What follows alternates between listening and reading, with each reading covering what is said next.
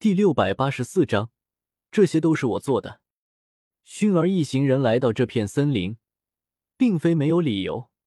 根据古族一些情报显示，在这片茂密森林之中，曾经隐居着一位斗圣强者。当然，这是很多年前的事情了。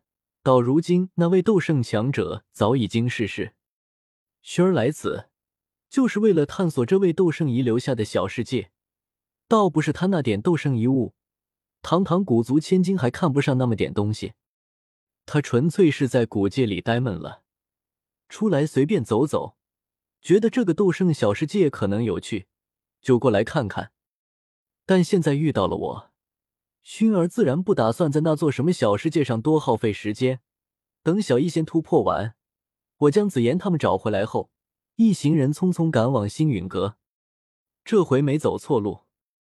而就在熏儿打算前往的那座小世界内，一位白袍老者正坐在一根腐烂了的门槛上，身后是一座破破烂烂、塌了一角的茅草屋，勉强能遮风挡雨。纳兰叶那小子好像是在找老夫。天火尊者皱了皱眉，这些天他能感受到分出去的那缕小火苗在向他靠近，只是隔着一座小世界，他感应的也不清不楚。当初在蛇人小世界与幽夺一战后，天火尊者就离开了兽域，一路向北，途径这座森林时，发现这座小世界，见里面无人居住，就鸠占鹊巢在这里住下。大概之前那位斗圣性情淡薄。天火尊者在这座小世界里找了一圈，宫殿阁楼是一座都没看到，只找到一间快要塌了的茅草屋。好在他也不太在意这个，将就住下。在这间茅草屋前的小土坪上左走右走片刻，天火尊者忽然止步，神情颇为犹豫：要不要出去看看？不妥，老夫已经晋升斗圣，不能随便离开小世界。可纳兰叶那小子修为太差劲，他未必找得到这里，不然就开一个小口子。老夫不出去，就看看。打定主意，天火尊者嘿嘿一笑，暗道自己真是聪明，竟然想到了这么一个好方法。伸手一挥，身前的虚空顿时裂开一道缝隙。天火尊者站在小土坪上看去，只见外界那座广袤森林依旧翠绿无比。清风徐徐，好一副生机勃勃的景象，让这位已经踏入斗圣境界的老人喟然长叹。等纳兰叶来了，一定得让他扛几座大山，挖几座森林进来，好好装点一下这座小世界。这里也太荒芜了。天火尊者咕囔一声，灵魂力量一动，瞬间笼罩住这座看不到边际的庞大森林，却并没有看到纳兰叶的踪影。不由暗暗奇怪，再一感应，他脸色顿时变了变。走了。他能感应到，那缕小火苗已经离开这座森林，在向远处快速移动。看着架势分明是已经放弃找他，天火尊者哑然摇摇头，无奈的将空间裂痕抹去。看来是时机不到。不过他若是知道，曾经有一伙人盯上了这座小世界。又有一伙人盯上了他，结果两伙人撞见后一拍即合，转身离去，将他一个人孤零零晾在原地，也不知道他是哭还是该笑。中州忽然热闹起来，星陨阁接连放出两条消息：一是要尊者重现江湖，如今就在星陨阁落脚，这成了许多人茶余饭后的话题。一些新生辈已经不知道这位忽然冒出来的尊者是谁，那些老一辈的却想起了曾经药尊者的辉煌，带着几丝骄傲，对后辈说起关于药尊者的一个个传说，令人心神往之。而另一条消息却是一时激起千层浪：药尊者消失这么多年，其实是被魂殿谋害了，还被魂殿抓了起来，囚禁了足足四年时间。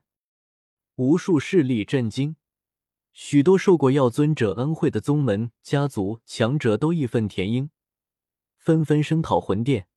一时间，魂殿在整个中州如同过街老鼠，人人喊打。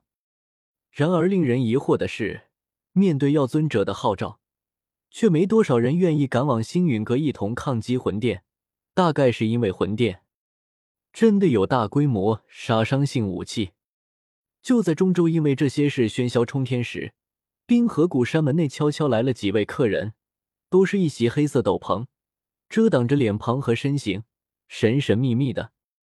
雾店主紧了紧身上的黑色斗篷，看着位于大雪山上、终年积雪冰冷一片的冰河谷山门，莫名觉得有些冷。不对，是有些茫然。面对来自魂殿副店主的问话，雾店主最初是一脸懵逼的。焚炎谷、冰河谷，他最近一直待在西冥人殿里修炼，什么时候搞过这事了？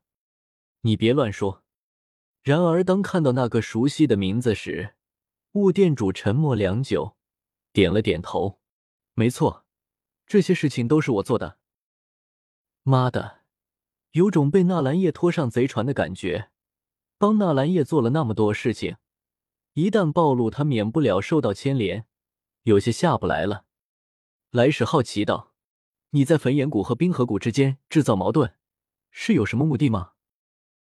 雾店主又陷入了良久的沉默中，心中在狂吼：“特喵的，这事情又不是我做的，我哪知道纳兰叶有什么企图？”嗯，在中州各方势力之间制造矛盾，不是我魂殿的天责吗？如果真要说有什么目的，那就是报效魂殿，为殿主的大计尽一份力。来使当时就是一阵感动，拍着雾店主的肩膀大笑道：“姐姐。”雾店主说的极是，挑拨离间，制造混乱，这正是我们魂殿该做的事情啊！雾店主也桀桀笑着，然后就被拉来了冰河谷，据说是要联合冰河谷，一同对焚炎谷下手。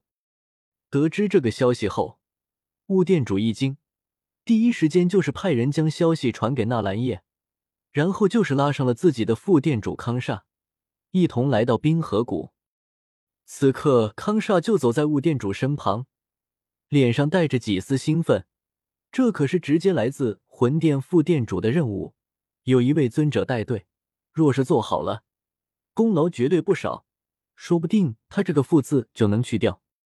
只是他并不知道，此刻雾店主正在身旁盯着他，目光阴冷，暗暗嘀咕道：“纳兰叶这小子还真厉害，居然真把药成就了出来。”既然如此，杀一个康煞不难吧？